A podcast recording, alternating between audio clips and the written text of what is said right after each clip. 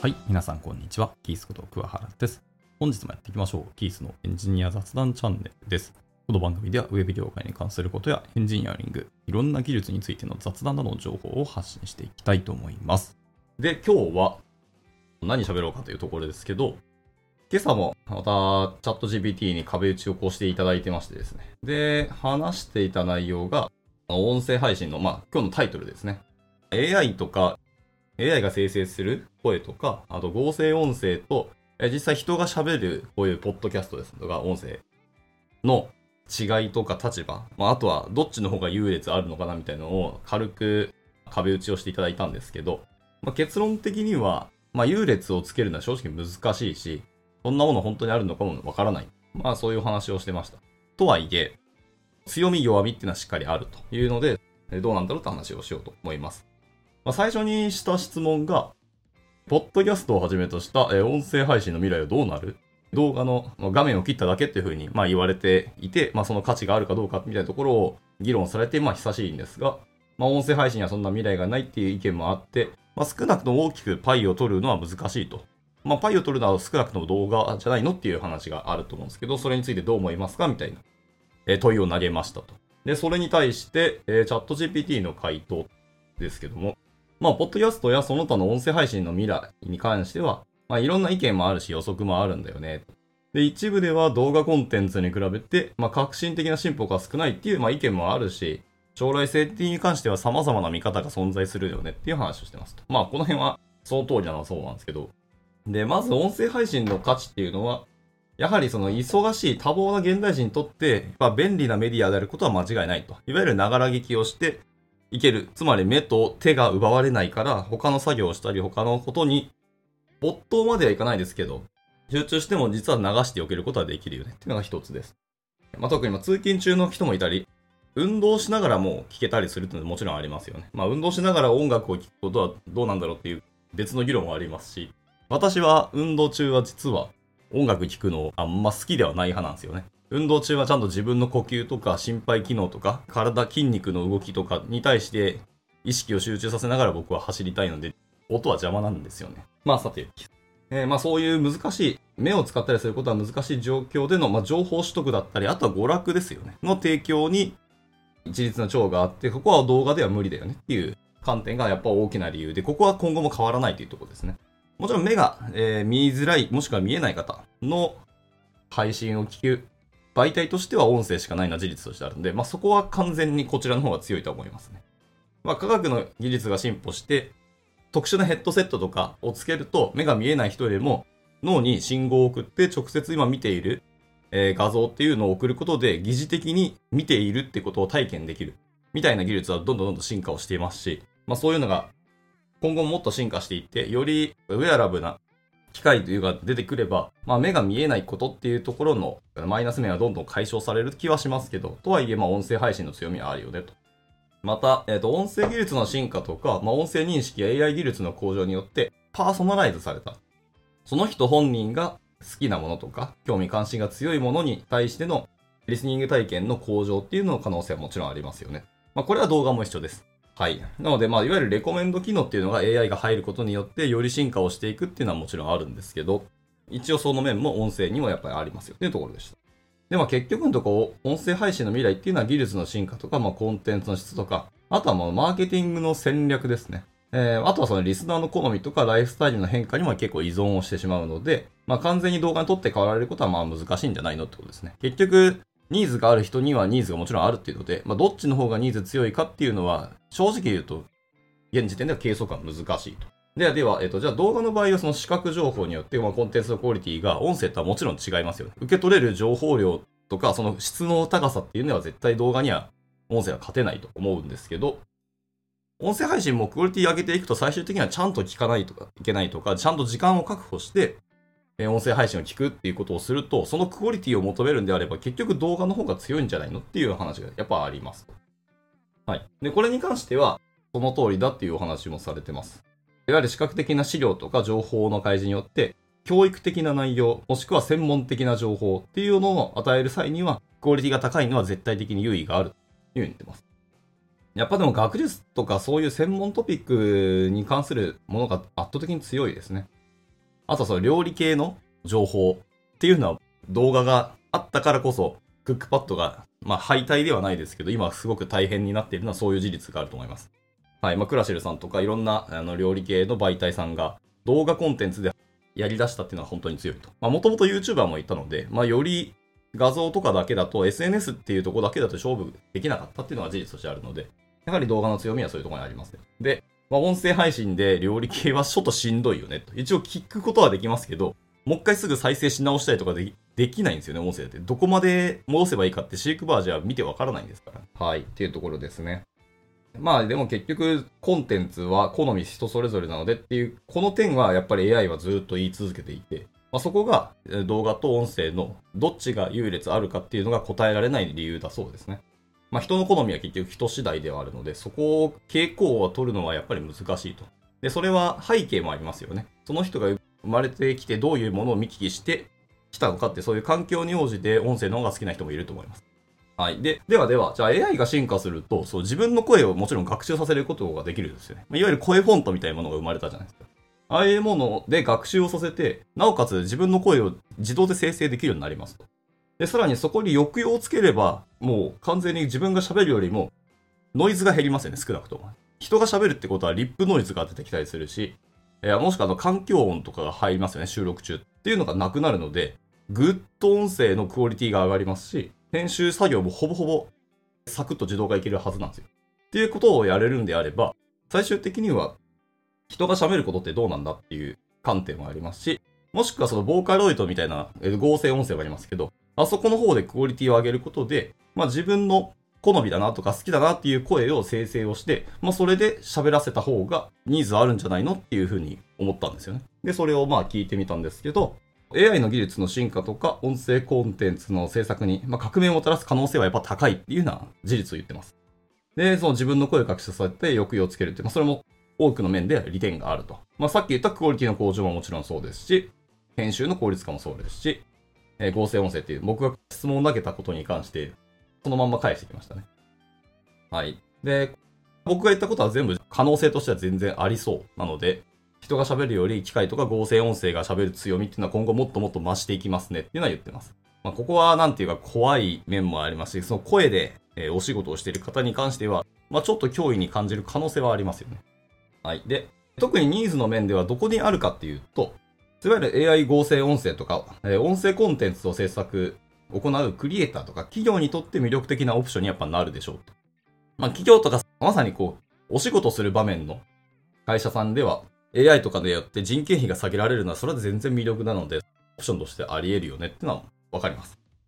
個人でやってる方とか、もう音声だけでやってる方にとってはどうな、逆なのかもしれないですね。まあ AI を使って作業の効率化をされてる方も今たくさんいらっしゃいますね。まあ昨日も言った通り、今はテキストに一回落とし込んで、そのテキストを編集すれば、音声の編集もできますみたいな機能が加わったものがたくさんあるし、AI によってこれはもう完全に環境音とかノイズですね。ってので自動でサクッとカットするみたいなことできたりするんで、本当楽になりましたっていうのはありますけど、自分のそもそも仕事そのものを取って代わられる場においては、ニーズはもちろんないでしょうねって感じですね。まあ、とはいえ、合成音声のいわゆる感情表現であったり、微妙なニュアンスですよね。の再現っていうのは全然課題が残ってるので、ここがまだ技術の進歩の普及に影響するかもねっていうところを言ってます。まあ、ここは本当難しいですね。これができれば本当の AI が生まれる可能性ありますからね。まあ、とはいえ、え課題は残るんですけど、作業の編集は効率化できましたと。であれば、空いた時間でより自分たちの発信するコンテンツのクオリティを上げるために、ここは感情表現をつけたい。例えば、ま、ちょっと悲しみを表現したいので、ここは声のトーンを下げるとか、え、音量を下げるみたいなことを編集して、よりクオリティを自分たち人間が肉付けをしていくことで、クオリティを上げることもできたりするよね、と感じはありますね。もしくはそのテキストで一回落とし込んで編集できるようになるってことは、そのテキストからこの文脈でこのテキストを使うということは、この感情は今、マイナス面かプラス面かっていうのがあって、まあそれをグラフとか、まあ例えば色で表現するとか、まあとにかくパッと見て、えー、可視化ができるようになれば、よりもっとクオリティとかが上げやすくなるし、作業の編集も苦ではなくなるというので、まあそういう実現性とニーズはあるのかっていうのを次に投げてみたんですよね。で、これに関してもやはり、まあ指摘の通り、え、可能になる可能性は全然あるし、なもうすでになりつつあるっていうふうにはおっしゃってます。で、これに関してはいくつかのやっぱ側面があって、その感情感情表現の自動推測はやっぱりその通りで、これはなんかいわゆるオーディオブックとかナレーション、教育コンテンツで特にここは有効になる機能でしょうねって言ってますと。あとはユーザーによるカスタマイズですね。はい。まあ、言った特定の部分の感情を手で調整することもできますし、まあ、自動でやることもできますし、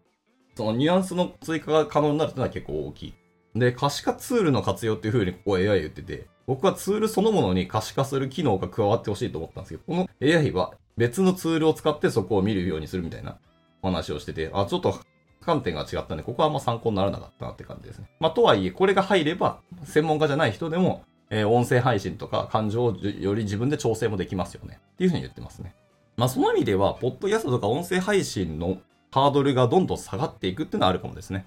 まあ、僕も別にプロではないですけど、まあ、プロの方々がやってるような音声配信ですね。のクオリティを別に素人でもちょっとツールを使えばできるようになる未来は来るんだろうなっていうのは思いました。はい。だから最終的にはその人が喋る話ですね。この今回のタイトルですけど。まあ、クオリティは差があるけど、いわゆる人間味っていうのが絶対に加わってくるっていうものと、まあ、機械とかハイクオリティな音声ですよね。えー、合成音声とかの戦いに最終的にはなるんじゃないかっていうのが僕の最終的に投げた質問なんですけど、えー、これに対しての回答が、まあ、いくつかの側面があることはまず考慮しなきゃいけないと。で、一つ目はやはり、さっき言った通り人間味の価値ですよね。人が喋るっていうところ、まあ、感情の深さもそうですし、微妙な抑揚とか個性の違いとかも出てきます。まあ、ここは機械がなかなか難しいだろう。で、これはもう完全に個人のコミュニケーションの場に近いというところを言ってます。で、この人間味っていうのが AI で再現するのはすごく困難ではあるので、ここが好きな人にはまあ刺さるだろうなっていう話でした。次はですね、えっ、と、その合成音声そのものが進化するっていうお話ですけど、まあ、一方でその合成音声の技術っていうのが急速に進化してきていて、えー、クリアで自然な発声とか、まあ、抑揚とか感情表現の向上もすでに実は見られているっていうのはあると。でもこれによってさっき言ったそのオーディオブックとかニュースの読み上げとか、あとナビゲーションシステムとかもそうですね。あの、電車とかの連絡とか、あの、アナウンスとかあるじゃないですか。あの辺も多分合成音声になってくるんじゃないかと思ったりしますね。まあそういうところでの、えー、アプリケーションの使用ってのはどんどん拡大はしていってる事実はもうすでにあるよって言ってますね。これはまあいい話ではあります。えー、続いて3つ目ですけど、まあ、用途に応じた選択っていう話をしていて、まあ、使用するコンテンツの種類とか目的によって、まあ、人間の声と合成音声どちらが適しているかっていうのはもちろん決まると。だから結局、その、配信する場と、そのコンテンツの内容自体がマッチしなければ、結局はニーズはないので、そこなんじゃないのっていう話をしてるんですね。まあ、その中で、その個人的な話題とか感情的な内容の方が好まれる場合ってのは全然あるというところですね。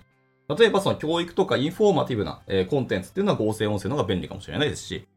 はい。いわゆる娯楽に近いところとかでは明らかに人間が喋る方が強いでしょうっていうのを言ってましたね。で、ラスト4つ目、リスナーの好みですね。あ、これはもう今回関していたお話をずっとしてました。はい。とにかくリスナーがどっちを好むかっていう次第ですね。人によってはその一貫性のあるあの合成音声、ハイクオリティなものの方が大好きな方もいらっしゃると思いますし、そういう人間味のあるような抑揚がある好きな声っていうのがあるかもしれないので、まあ、いわゆる総じてですね、人間の声と合成音声の間の戦いっていうよりは、両者異なるニーズにあるっていうところを言ってますね。はい。えー、まあ、総じて、いろんな話を、えー、加味すると、人間の声と合成音声の、まあ、間との戦いっていうことよりも、まあ、観点としては、その両者が異なるニーズと状況に対応するように、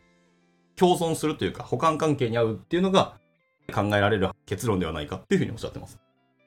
で、技術の進化によって合成音声というのはもちろん洗練されるのは事実としてもありますし、え多様な用途に、え適用していく一方で、やはり人間の声の独特な魅力っていうのが、まあ引き続き重要な役割を果たすっていうのも AI には実は見えてます。ここは結構僕は面白い答えだったなって感じです。で、最後はあとまあ余談というか、えー、まあ雑談に近いところですけど、まあ、結局学習の観点では合成音声とかの方が価値が高いっていうか、クオリティが高いよねっていうか、ニーズはあるというふうな話をずっとしていて、とはいえ、そう、やっぱ、ながら聞きっていうのは受け取り手がコンテンツをしっかり受け取れているかどうかっていうと、一応正直微妙な問題もあるじゃないですか。まあ、ながらって言ってる時点で。だその点では結局音声の価値はあまり高くなく、逆に言うと音声は補足とか教科書に載っていない、いわゆるサブカルだったりとか、えー、予備情報だったり、普通は聞き取れない面白い情報。まあ、例えばその歴史とかをやっていくと、この人って実はこういう人間味があるよねとか、こんなことを事件を起こしてました。教科書載ってないけどね、みたいな、そういう面白コンテンツとしての情報に倒すんじゃないかなっていうふうに僕は思ったんですけど、どうですかって聞いてみたんですね。はい。で、そこに関しては、はい。まあ、まず、そう、補足的な学習ツールとしての価値は絶対にある。言ってました。より広範な知識とか、深い理解をするとか、載ってない別の情報を得るっていうのはすごく強いと。で、あとは、えっ、ー、と、集中して聞く必要性のところですけど、まあ、そう、学習内でやっぱ複雑度が高かったり、難易度が高いものっていうものに関してはやはり効果的ではないので、そこはやっぱ音声配信はむしろ適していないというふうな話をしてます。で、あと教育コンテンツの多様化っても正直あって、えー、音声配信っていうのが従来の教科書とか講義形式の学習に多様性をもたらすっていうような、そういう切り口として音声配信の立場はあるんじゃないのっていうのがすごく面白かったですね。はい。で、その異なる学習スタイルを持つ人々に対して、まあ、より柔軟な学習方法を提供することが可能だと。まあ、これも余談ですけど、人の情報の受け取りやすさっていうのがあるじゃないですか。テキストの方が好きな人いれば、絶対的に音声の方が頭に残りやすいし、しっかり言葉が頭に入るって方も全然いらっしゃるんですよね。でその差は本当にあるので、絶対に学習に関しては、動画とかテキストの方が強いとはやっぱり一概には言えないっていうのはもちろんありますね。学習の最初は音声で入って、それはまあ自分で聞きながら手でノートに書いたりすることもできたりするじゃないですか。でその中で補足とかちゃんと実を取るために教科書を見てみるっていうのも全然できると思う。はい。そういう意味では、音声コンテンツがいかに教育とか専門的な内容で負けているとは限らないねっていうのを言ってました。はい。で最後はその面白い情報との組み合わせで、まあ、教科書にないそのユニークさとか面白さがあることで学習そのものへの関心とか興味を引きつける。で、その学習体験をより豊かにするという観点では、音声コンテンツの強みは全然あるんじゃないのっていうふうにも言ってて、いや、ここもすごく面白かったですね。っていうので、やはり総合的にいくと、まあ、ね対立関係ではなく補完し合ってお互いが補い合う関係が一番いいというふうな結論だったので、まあ、とはいえ、えっ、ー、と AI 技術が進化して、まあ、人が好みの音声を自分で作る未来ももちろん来るでしょうし、なんですけど人間の声も全然ニーズはまだまだあるんじゃないかという答えでした。はい。いや、とてもなんか、えー、面白いチャット GPT との対話でした。っていうのを今日はちょっと喋ってみたかった感じです。はい。まあ、参考になったら幸いですし、まあ、音声が今後どうなるかわからないですけど、まあ、興味持った方は、まあ、自分でも、えー、と音声配信していただければな、思ったりしてます。っていうので、じゃあ今日は、えー、終わっていきたいと思います。はい。今回はこんなところで終わっていきたいと思います。いつも聞いてくださり本当にありがとうございます。ではまた次回の収録でお会いしましょう。バイバイ。